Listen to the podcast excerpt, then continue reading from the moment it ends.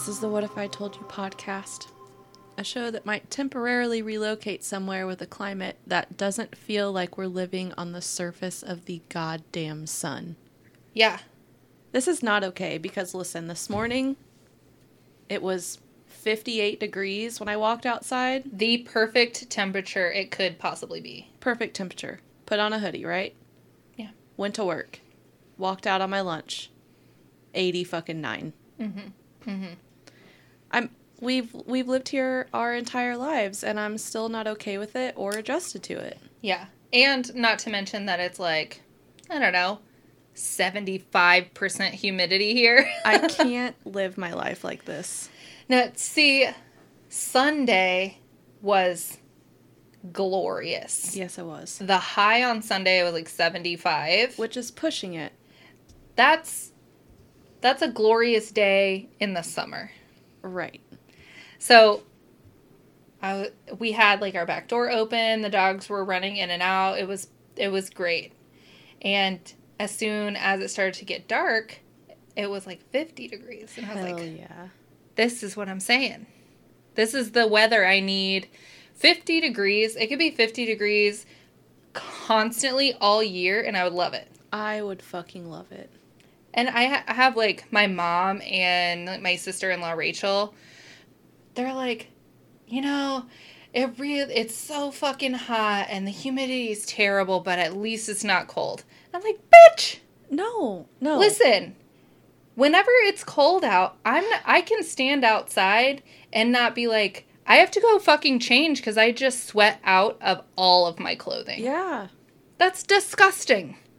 My legs are sticking together and I'm wearing pants. Yeah. Unfucking acceptable. Yeah. It's too much. It's- and It's the worst. I just don't know at what point we're going to actually do something about it. You know, they have this thing that they call reverse snowbirds, where they snowbirds live somewhere warm in the winter mm-hmm. and then they go back to where they're normally from for the summer because they like warm weather. We need to be reverse snowbirds. We need to live here in the winter and the fall, and we need to go north for the summer months. What would we call that? reverse snowbird, that's what they call it. Oh, it's a thing. It's a thing. Oh, yes. Oh, okay. I was trying to think of something cool, but whatever. Yeah, the YouTuber that I follow who travels a lot, her name's Taylor Wynn. She actually liked one of our videos on TikTok. so, yeah, she did. and she commented, "What's up?" Um, she's the best. She tr- she basically is just living a nomad life right now. She lives like a couple of months in one place and then moves on to another city. That bitch. She did New York at fucking Christmas. How amazing is that? I have I have to be in New York at Christmas at some point in my life. It just is a bucket list item for me. But she did New York, Boston. Um I think she did North Carolina. I think she did Charleston, Austin, Chicago. And now she's in now she's abroad. She went to she spent like a month in Jordan in the Middle East Damn. and now she's in Italy. I need to know how this bitch I has barely- done this life for herself. I, I- need to live that life. I barely even leave this county. I travel a smidge more than that, but I mean, that's a life I want to li- live. It's so great. It sounds so amazing. And she, you can definitely like almost see it on her face if I watch a video before she started doing this, like two years ago, and then videos now. It's palpable how much happier she is. Oh, I bet. She she just looks like a She's goddess. living a nomad life Yeah. super fucking happy. Yeah. she's like I do whatever and she's she does it alone obviously. And um she just goes where the fuck she wants when she wants. And I'm like, "Taylor, do you need an assistant?" We can be that for you. and this is crucial. um but she talked about reverse snowbirds. Cuz she said she would like be a reverse snowbird. Yeah, we're going to have to do that I agree. pretty soon. Yep. starting tomorrow. So starting tomorrow. please check out our TikTok and Instagram and Facebook. Send us an email. What if I told you podcast at gmail.com. We really do look at all of our emails. And if you send us one, we will respond promptly. Yeah. I've been like trying to keep our inbox clean because we get 81 fucking Google alerts a day and they're never about the actual things that we need to be alerted about. Nope, never. Um, so just know I'm going through them. Yeah. I and I try to actually look at the Google alerts in case there is something there. Like there are certain ones that I kind of know it's not going to be about that. Like Delphi. Yeah. I at when we first started following that alert, I would look at the Delphi one every single time. Mm-hmm. But it is never about Delphi. Never. I don't know what's like pinging that to come through. I don't either. or Chris Watts. Yeah. Or Scott Scott, Peterson. Peterson. We get so many for Scott Peterson, and it is never about Scott Peterson. I left my Baja Blast downstairs. I'm a little upset about it, but I, I strike one, dude. I am more upset about that than the Google alert situation. oh fuck. What? Oh my god. I went too long without touching it. I don't know why it's not registering my watch anymore. Throw it away. Dude, that that computer is legit 10 years old. So she's, She's still well. she's still trucking. We had Taco Bell tonight.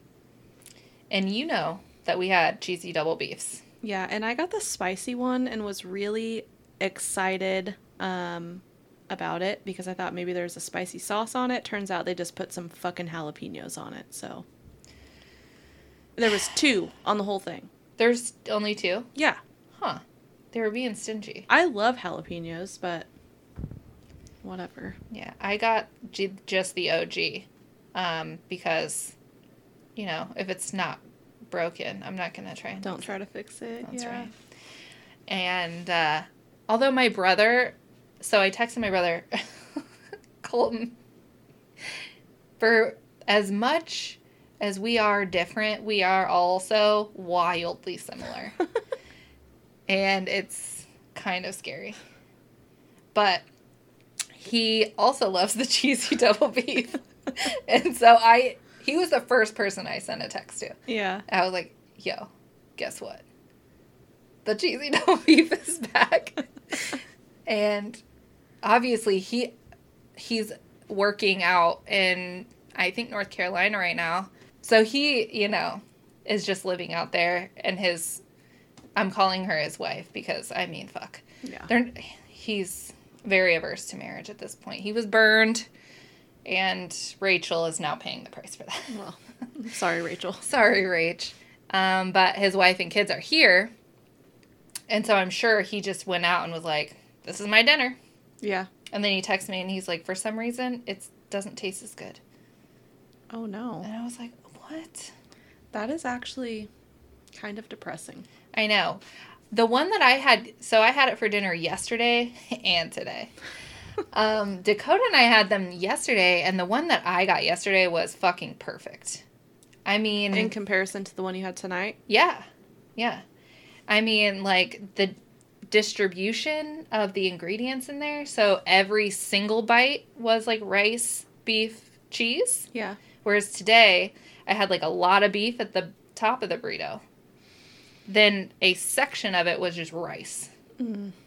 And the bottom was like sour cream and cheese. That's a little sad. Yeah. So I don't know how they built this burrito. Maybe they dropped it. Those fucking dicks. it still tasted good. It just was not dispersed optimally. Yeah. Well, that's, I mean, that's a letdown. It's a letdown for in, sure. In any situation, really. Absolutely. As, you know, a burrito should have all the ingredients in every bite, and that's just the way it is. Yeah. That's what we're expecting in a burrito. Right. So, Uh, Where even are we? We're going to shout out the podcast of the month with the Deluxe Edition Network. Aha! Here we are. It is called The Return of the Living Flet. Um, it's kind of like a like a movie review, specifically horror movies. Um, they do interviews and kind of like other creepy things on there. They have a YouTube channel. So if you like that kind of shit, check them out. Yeah. What's funny about the Den is that most of the other podcasts on the show are either like movie or pop culture affiliated. Yeah. We're basically the only true crime podcast on the network. Yeah, there's that other one, Horsing Around, that I told you was like the dude versions of us. Yeah. Um, I haven't listened to it yet, but I want to. Yeah. But yeah, I mean, you're right. And a lot of the most of the other podcasts are dudes. Yeah. And then like us. We're just Hey. out here. Hey, breaking breaking the the boundaries. We don't have a chips basement because he hasn't had time to listen to the new episode yet. Cuz it came out today. Oh, you know what? I'm wrong. Did he text you today? No, but the last episode, I only shared two of the three things that he had texted us. Mm. The last thing that he said is if you sprinkle sugar on a prolapsed rectum, Oh no. it'll go back in. I don't think that's medically sound. Chip, where are you getting this information? First of all, are you We've already talked about the dark web in a previous episode. I'm not sure which one. Um But how often are you there? how often are you there? Do you have like a membership? He probably runs it. Do you run the dark web? Bruh. Can you get us like some stuff that's been discontinued? Like, Chip, tell us your first name, first of all. first of all, he did tell us his first name when he was on our uh, on the Mary Vincent episode. no, he didn't. He didn't. Uh-uh. No, he was telling us about somebody else whose first name was Chip. Yeah. So okay, I know that at some point in my life I have got this information, but I do not remember. yeah, you're related.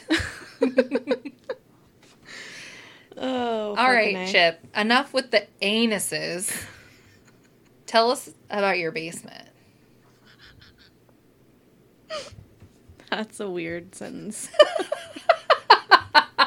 It is. I'm that gonna- should be on a t-shirt. I'm gonna throw up. We have to make a Chip's basement T-shirt. Oh my god. Have to. Can we put his face on it? I was thinking just like the words Chip's basement and then just like a A light, light bulb.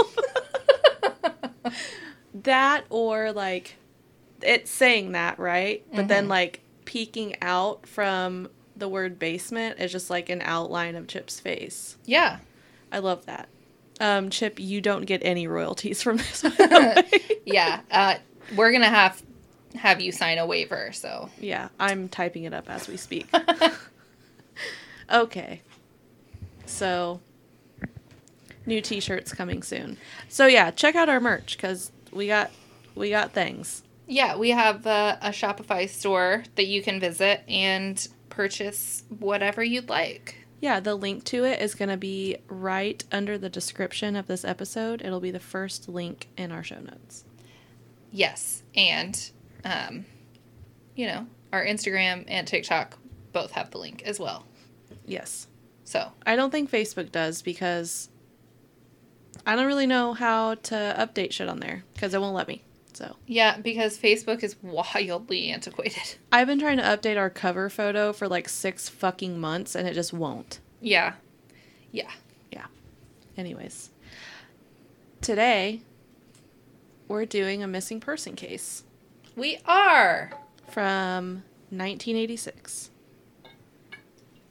before either of us was born. Yeah. and this is the case of Antoinette Christine Cayedito. Yes. And I believe that I got her name. I discovered this case on the Missing and Murdered Indigenous Women website, which will be linked in our notes. Right. Um, but they have like a full running list of Indigenous women who've gone missing, missing or been murdered. So Because they make up most. huge percentage. Yeah. huge percentage. Antoinette Christine Cayedito was born on December 25th, 1976. Oh, she was a Christmas baby.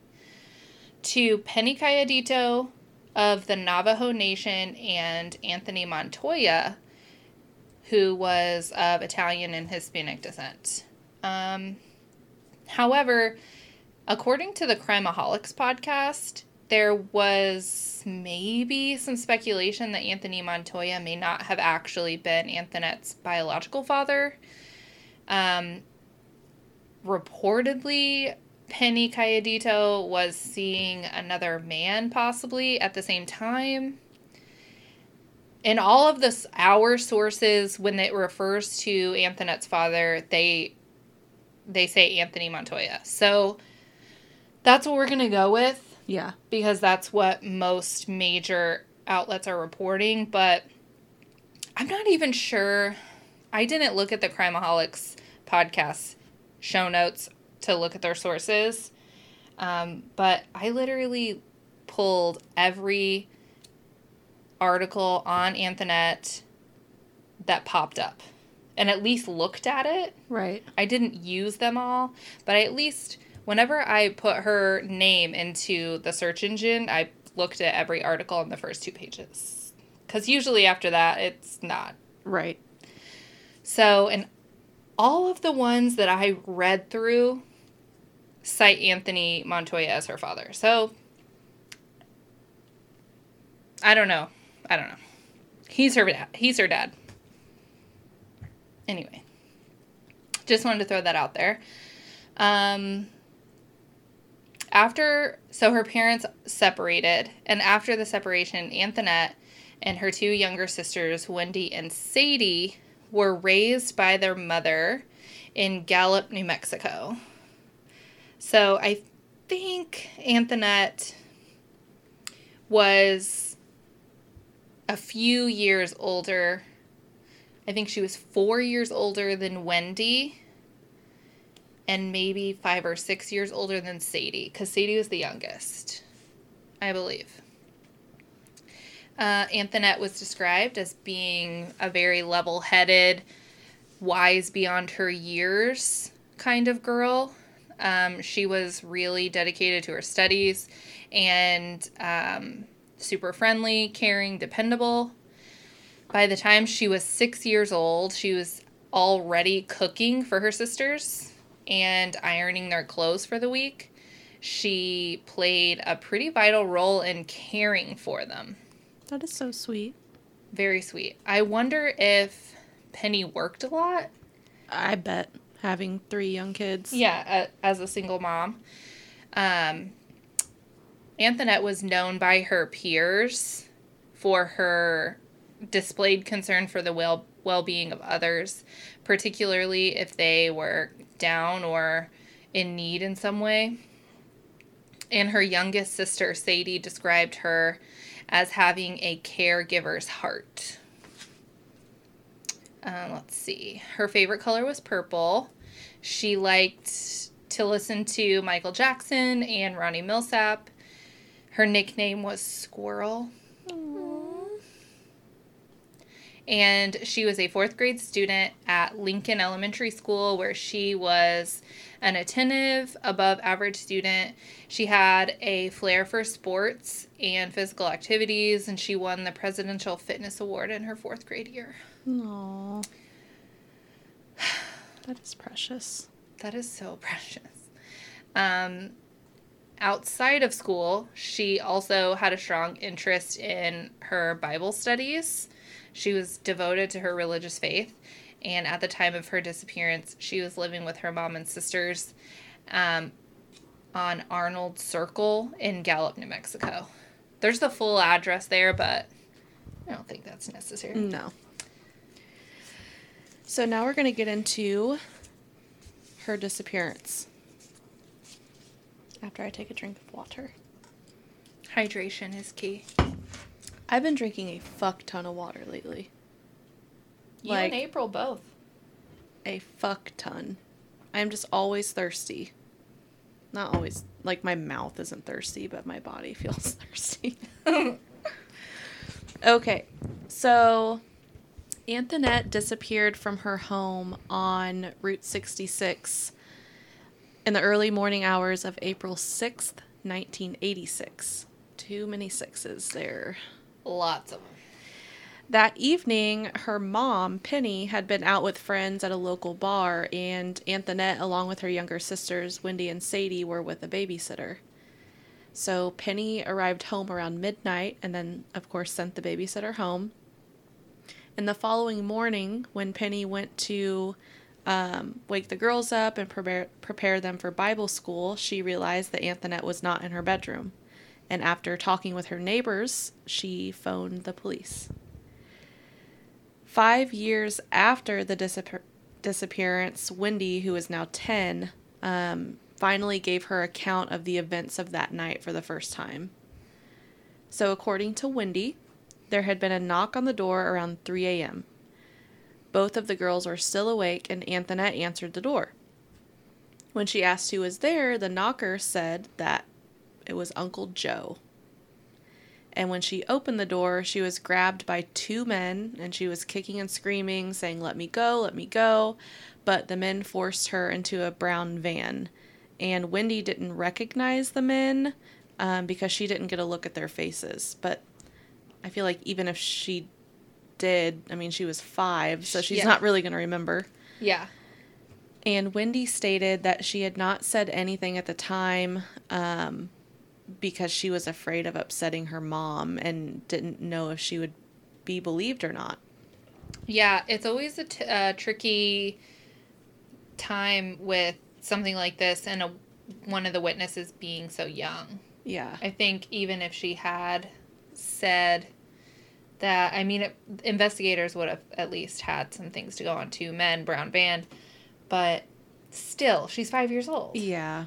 You know?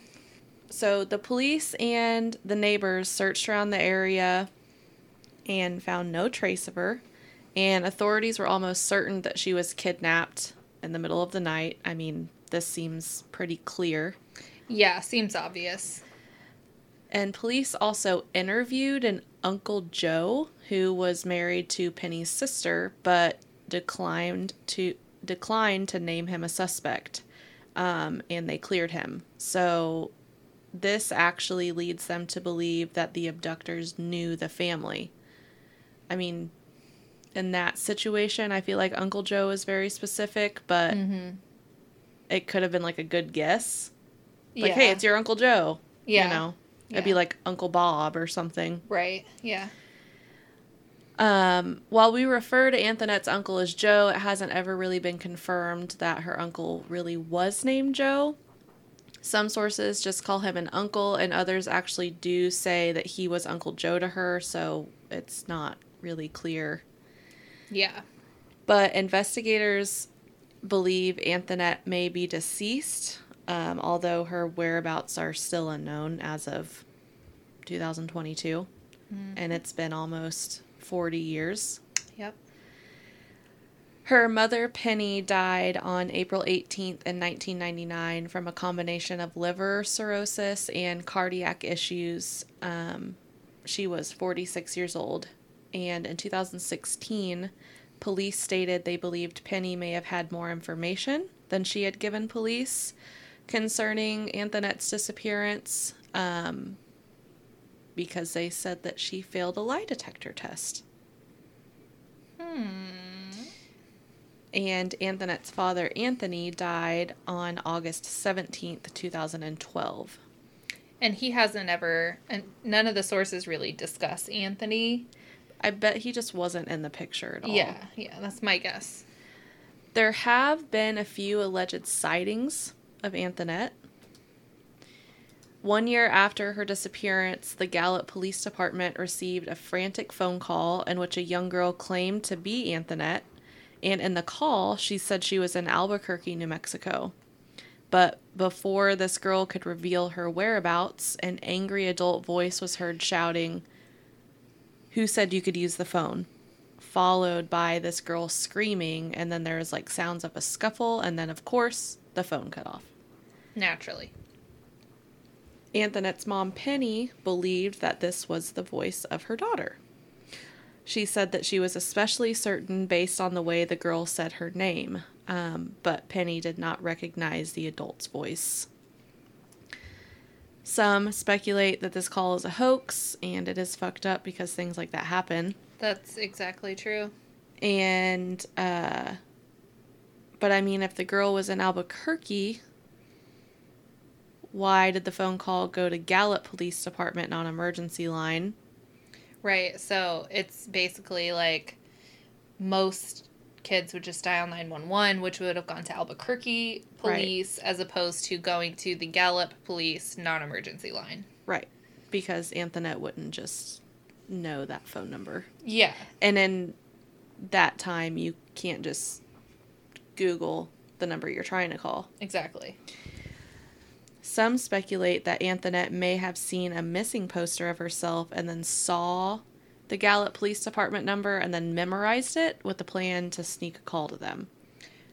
Right. That's I mean, I don't know. This is like those things that she could have figured out, you know, her captors could have had a, a schedule or like a time that they're generally leave her alone. So maybe she could, you know, I don't know. yeah. It could have been something she was planning.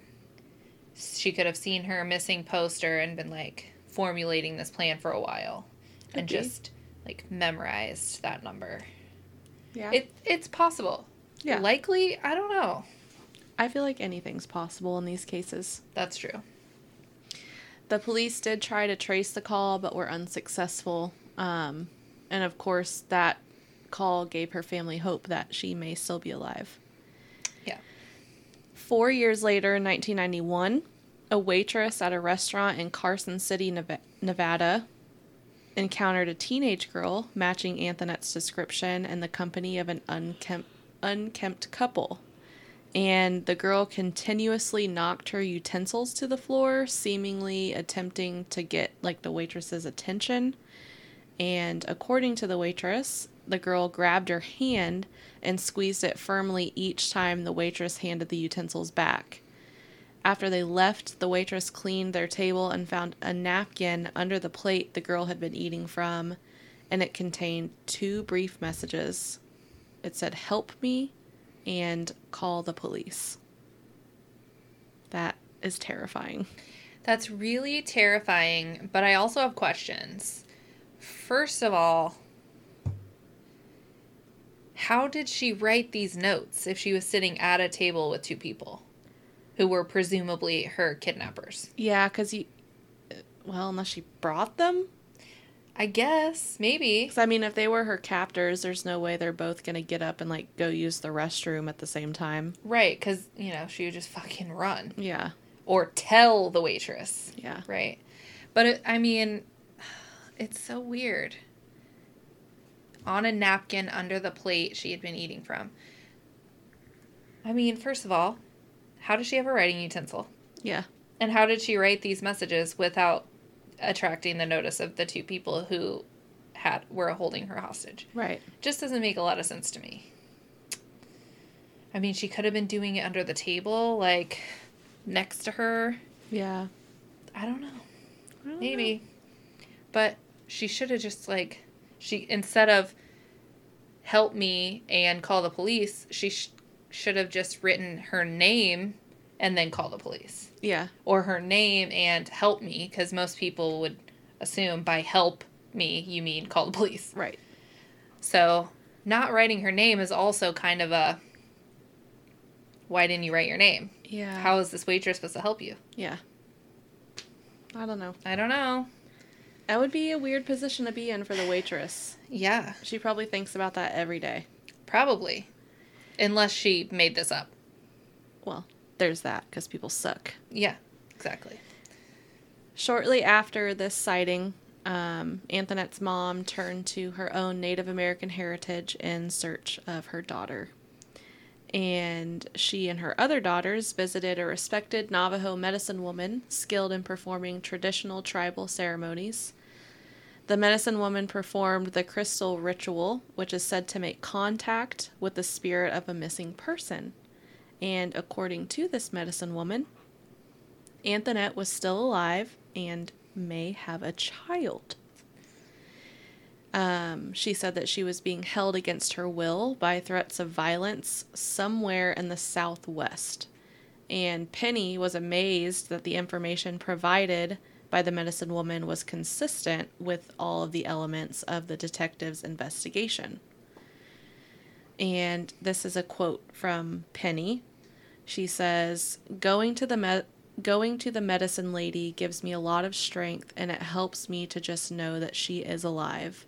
No matter who she's with, they've got to have some compassion not to hurt another human being as small as she is. But let's see, by 1991, she is 15.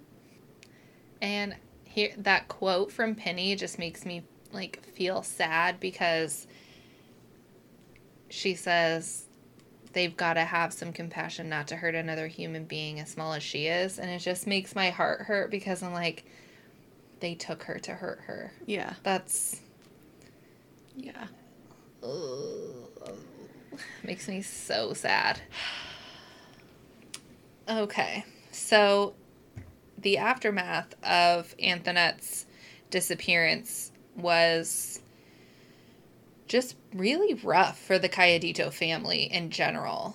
Um, and three years after Anthonette's disappearance, her 25 year old step aunt, Louisa Estrada, who is sister to Larry Estrada, uh, disappeared on September 5th, 1989, from Gallup, New Mexico. But unlike Anthonette, Louisa was actually found alive in Juarez a month later and returned home. Hmm. Fucking Juarez. Uh, side note, shameless plug, we did do two episodes on the women of Juarez. Yeah. And you should listen to them both. Um, so, oh, and I didn't look into Louisa Estrada's disappearance because this episode is about Anthonette. But um, my guess is that she was kidnapped and maybe trafficked to Juarez. Yeah. And they just managed to luckily find her. That is my guess, but I obviously don't know. Uh, over the years, there have been questions over potential connections between Anthonette's disappearance and Louisa's, but I don't I don't think there's ever been any evidence that links them. It's simply that they both happened, Yeah, which is weird. which is weird. And within three years of each other, two people from the same town who are related go missing. Yeah. It's it's very suspicious, but I don't think any other evidence exists to link the two cases. Especially because Louisa was 25 and Anthonette was 9. Yeah. These are very different uh, target victims. Absolutely. In 2016, in an interview with the Albuquerque Journal, Wendy Montoya, Anthonette's younger sister, who was five at the time of Anthonette's abduction, spoke of the struggles that she and her family went through. She said, quote, It just broke my whole family up. It was a very dark and dysfunctional time, end quote. Wendy revealed that she and her mother could barely talk about Anthonette without crying and then with eventually without drinking and getting high. And she said, quote, that was how we coped with the pain, to numb it, not to forget about it, but to put it on the shelf, you know? End quote. Ooh, that's so sad. Yeah, it is. And the trauma of losing her sister led Wendy into kind of a hard life. She dealt with drug addiction, alcoholism, gang affiliation. She had a criminal record throughout her entire adolescence and into adulthood. And um, this lifestyle would, of course, lead to her losing custody of her children to the state. But she did manage to turn her life around and she went to rehab, got her kids back, and she stated that she wanted to get away from the old person she was to break the cycle that she was raised in and get far away from New Mexico in general. And that if she could not find her sister, she could at least find herself. Aw. And as of 2016, Wendy uh, reportedly lives in Bakersfield, California, where she is pretty private and productive in her life. She has her own family and career. Um, she admits that even though her memories with Antoinette are vague, since she was only five years old, the loss still haunts her and she misses her every day. For Wendy, Antoinette is pretty much just frozen in time at age nine as a little girl with a jumble of teeth, soft brown eyes, and a caregiver's heart. She still maintains hope that her sister is somewhere out there and that there is still time to discover the truth of what became of her.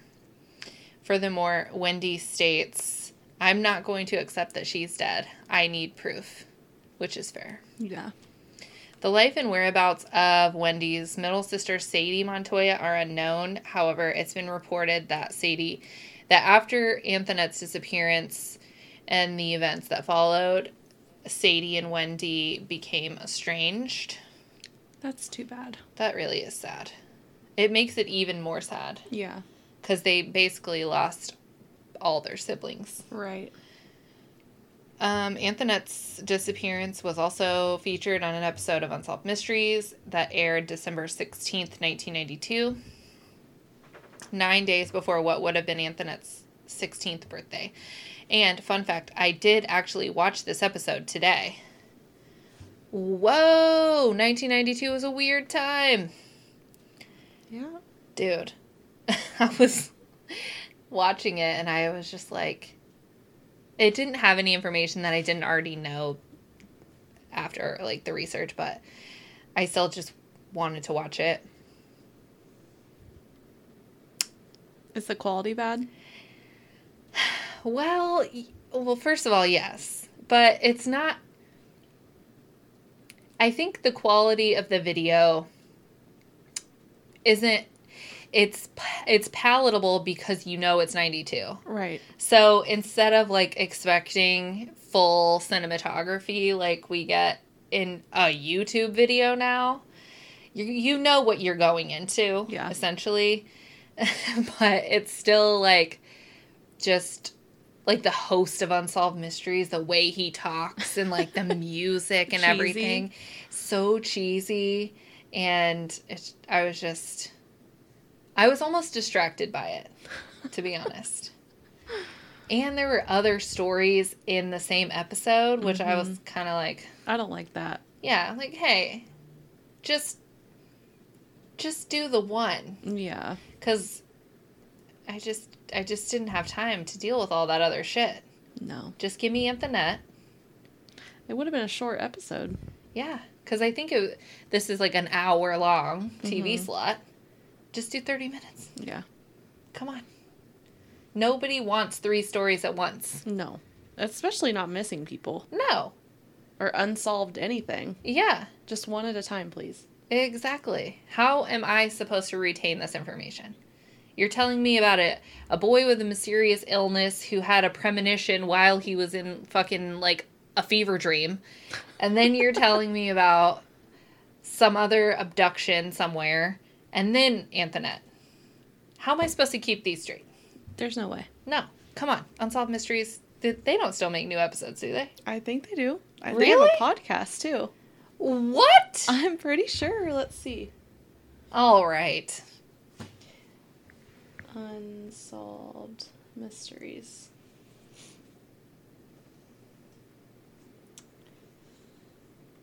Yeah. Welcome to the official Unsolved Mysteries podcast from the original creators of the iconic television series. Who hosts this show? Steve French. Okay, Steve French. Um. Yeah. Okay.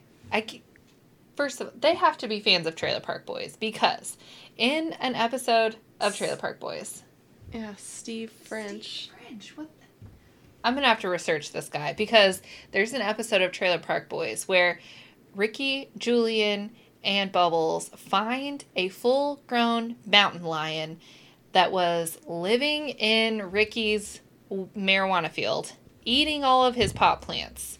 And Bubbles is like, "It's a kitty," because Bubbles loves kitties. So he takes it back to the park, a full ass big cat, and he names it Steve French. so I love it. I need to be in contact with Steve French right now. And he just he doesn't ever like shorten it and call him just Steve. He just fully calls him Steve French. Come on, Steve French. uh, that's that's amazing name. I'm not gonna get over this. okay. Anyway, so now the suspects.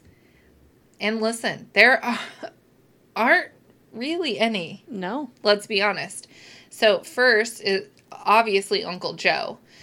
So we already kind of talked about Uncle Joe. Antoinette had an aunt who was married to a man, and some of the sources say this man was Joe. And based on Wendy's account of Antoinette's abduction, that includes a kidnapper saying he was Uncle Joe. Obviously, this would make police look into Antoinette's uncle. Duh. Right. If they didn't, I would say, uh, excuse me. Do you know what you're doing here? You're missing something. You're fired. Um, so yeah, they looked into her uncle, but he was ruled out as a suspect. Um, so that just kind of led them to think that whoever the kidnappers were knew the family and knew that if they said they were Uncle Joe, that Antoinette would open the door. That has to be. Has to be it. Because she was at least doing her due diligence. It's clear that she knew that if the knock comes at the door, ask who it is before you open it. Yeah. So Antoinette knew bad things happen, Yeah. especially at 3 a.m. Oh yeah. Um, but she felt like, oh, it's Uncle Joe. I'm going to open Right. the door. And boom, she was snatched. So there's that. And then the only other, this is not necessarily a suspect. I guess this is more of a theory. But police do think that Penny, Antoinette's mother, could possibly know more about what happened than she has stated. So they point to her failed polygraph test, which I I don't know why that is what would make them think she knows more than she's letting on. Yeah. Obviously, back in this time, I think polygraphs held a lot more weight than they do now. I think uh, that's obvious. This is the early 90s. Right. So polygraphs were almost like Like just conclusive. cold, hard facts. Yeah. obviously now we know that that's some bullshit but um, there are apparently a few other questions going on other than just the failed polygraph. So she had stated that she was out with friends at a bar and that the girls were home with the babysitter and she got home at midnight and sent the babysitter home. But antoinette was awake at 3 a.m why was antoinette awake at 3 a.m is the question. So either so was Penny at home in bed and Antoinette is just awake? Mm. And Penny didn't wake up and hear anyone knocking on the door? Or was Penny simply not home yet That's at 3 a.m.? that's how I feel. I feel like if Antoinette was like this big caregiver type, she was probably still awake because her mom wasn't home. Right. That's that's I, I go between that and the next what I'm going to say next changes the whole situation, but I feel like if Antoinette is awake at 3 a.m., then Penny was likely not home. Yeah, because 3 a.m. is a really late time for a six year old to be awake. Right. And most bars close at 2 or 3.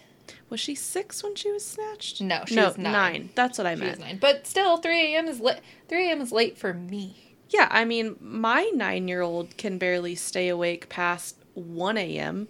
Yeah. I mean, not that he does that a lot, but like on the weekends or something. Mhm. That's late for anyone to be awake. Yeah.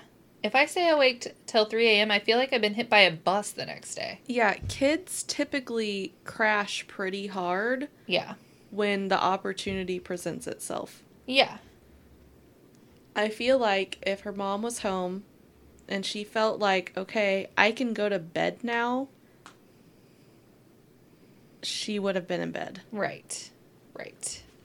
And I think in the Crimeaholics podcast, the host does touch on this a little.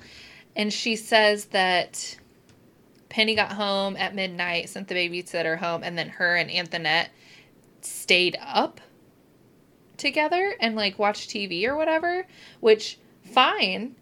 But if you stayed up with Antoinette, why weren't you awake at 3 a.m. when the knock came to the door? Right, because you would think if that that was the situation, you probably fell asleep on the couch in the living room or something. Right. And if she woke up from the knock, so would you. Yeah. Or at least you would have woken up whenever she answered the door and was snatched and screaming. Yeah. Right? You know? It's weird. So that all is weird. But also, in another vein of the Penny theory, some speculate that it's possible that Penny did return home from the bars at midnight, but not alone, with a group of people. And that Antoinette was awake while the group was there, and the group was drinking, doing drugs, partying, whatever. And at some point, something happened to Antoinette at the hands of one of the people who was there. Yeah, I can see that. And then Yeah. you know, either they hid it from Penny, maybe Penny had passed out at this point, wasn't aware that something had happened, and the group of friends who came back just kind of disposed of Antoinette in some way. Yeah. That is plausible. Um, so the speculation is that Antoinette was either harmed in the home by one of the group that allegedly or speculatively came home with Penny, or that one of the people in that group just abducted her. Yeah. And, you know, obviously, uh, human trafficking is a thing. So, Yeah, especially in that state. Yes, exactly. Um, some some theories have actually also stated that in the period of time after Antoinette went missing, Penny seemed to have an influx of cash. Hmm. And she bought herself like a new car. And so there are some out here that have speculated and alleged that it's possible that Penny may have also just been involved in selling Antoinette and making some cash. Oh, I do not want to believe that. I don't either because I watched freaking Unsolved Mysteries and her mom just seems so like sweet and precious and like she, you know, was just missing her daughter. Yeah, I don't want to believe that at all, but I also know that people fucking suck. I know.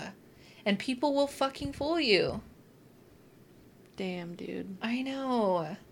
I don't like it. I don't like it either.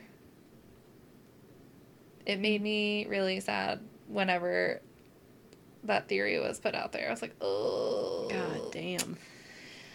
That's a heavy one. Oh. Yeah. So I don't know. I don't know. I just don't know. we don't really have anything else. It's a pretty like short, not a lot of details Yeah. story. Because aside from like the police and neighbors searching the general area and there being missing person posters put up, That's and about it. that's it. The investigation is basically that. Mm. Which is wild. Yeah, that makes me uncomfortable. Um, but yeah, that's like that's it. There was no other evidence ever. A brown van. And how could you see the the color of the van at night, Right. especially if it was brown? Yeah. I feel like really the only vehicle colors I can make out at night are like white or silver. And red. Yeah, anything darker than like charcoal is going to look black. Yeah. And brown is a very specific vehicle color. Yeah, because there aren't that many brown vehicles. No.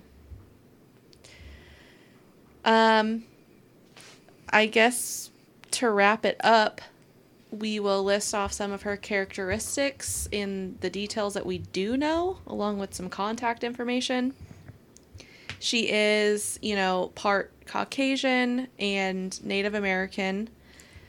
Um, her Caucasian being of Italian descent. And she had brown hair and brown eyes. She has moles on her right cheek, nose, ankle, and back, and she has scars on her knee and lip. Uh, she was thought to be wearing a knee-length pink pink nightgown and possibly a silver chain with a small cross-shaped turquoise pendant on it when she disappeared. Um, of course, if you're seeing a little girl out there now with a pink nightgown on, it's not her. Yeah, um, you know, because time. Yeah. But if you have seen Antoinette or anyone matching her description, or if you just have any information regarding her disappearance or whereabouts, please reach out to the Gallup Police Department at 505 863 9365 or the FBI um, 505 726 6000 and that information will be in our show notes as well. Uh, yes. uh, We've kind of given our final thoughts. I don't feel like I really have like a final final thought. Yeah, it's kind of impossible to have a final thought here. This is one that kind of hangs in the air. It definitely does. So, I don't know. I started to put final thoughts and even stopped mid sentence. Yeah. because I was just kind of like, uh, what am I doing with this? What is, what is, uh, Yeah, it's not really a final thought. no, There's not enough information to form even your own theory on it. not know? really. I mean, I think the only part of this that stands out to me is that if we can even believe the veracity of Wendy's story, the Uncle Joe part, Yeah. I mean, knew the family. That's the only thing that I can point to, and it's not even concrete evidence, No. you know, because she might not be remembering that correctly. Right? So, I don't know. I don't know either. That's awkward. Awkward. It's very uh very seldom we don't have thoughts. It is. This might be a first. Even when we say we don't have thoughts, we kind of talk ourselves into it. Yeah, we there's no talking our way into any thought on this one. Nope, there isn't. She But we will post her missing person poster.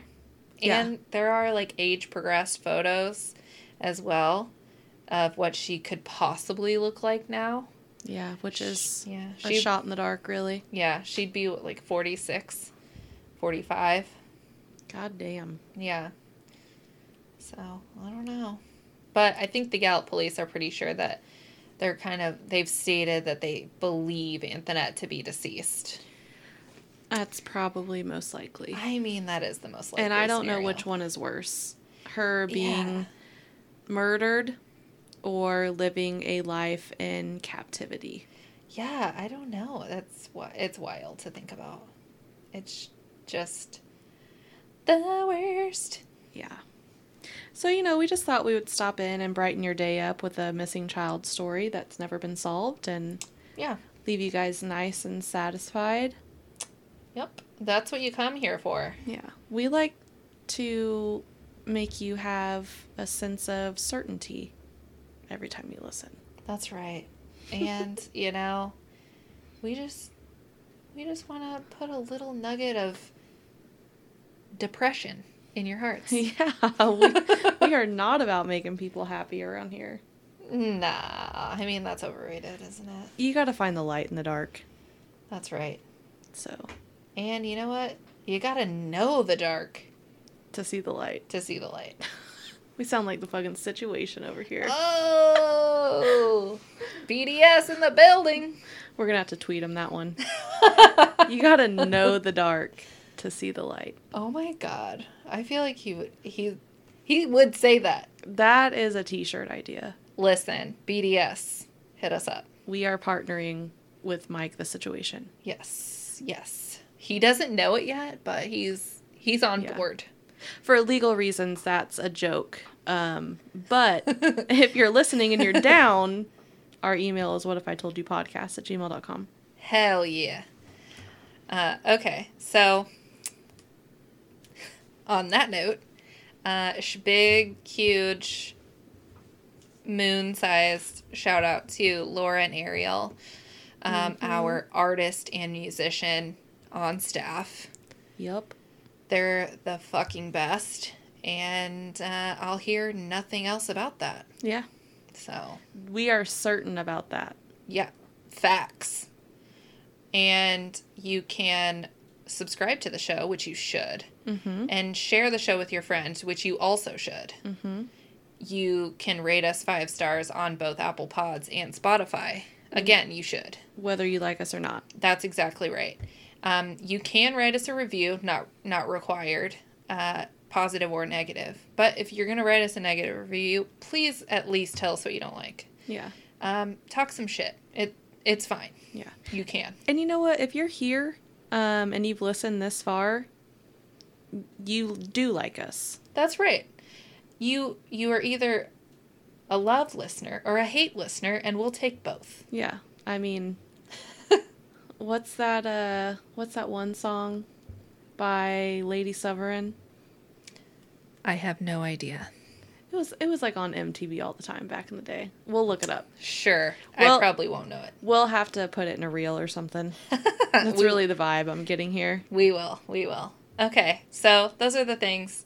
You know, uh, we'll catch you next week Yeah. with a real upper. Yeah. Oh, and I hope everyone had a great 4th of July. Oh, I mean, shit. what better year to celebrate the country, really, than this year?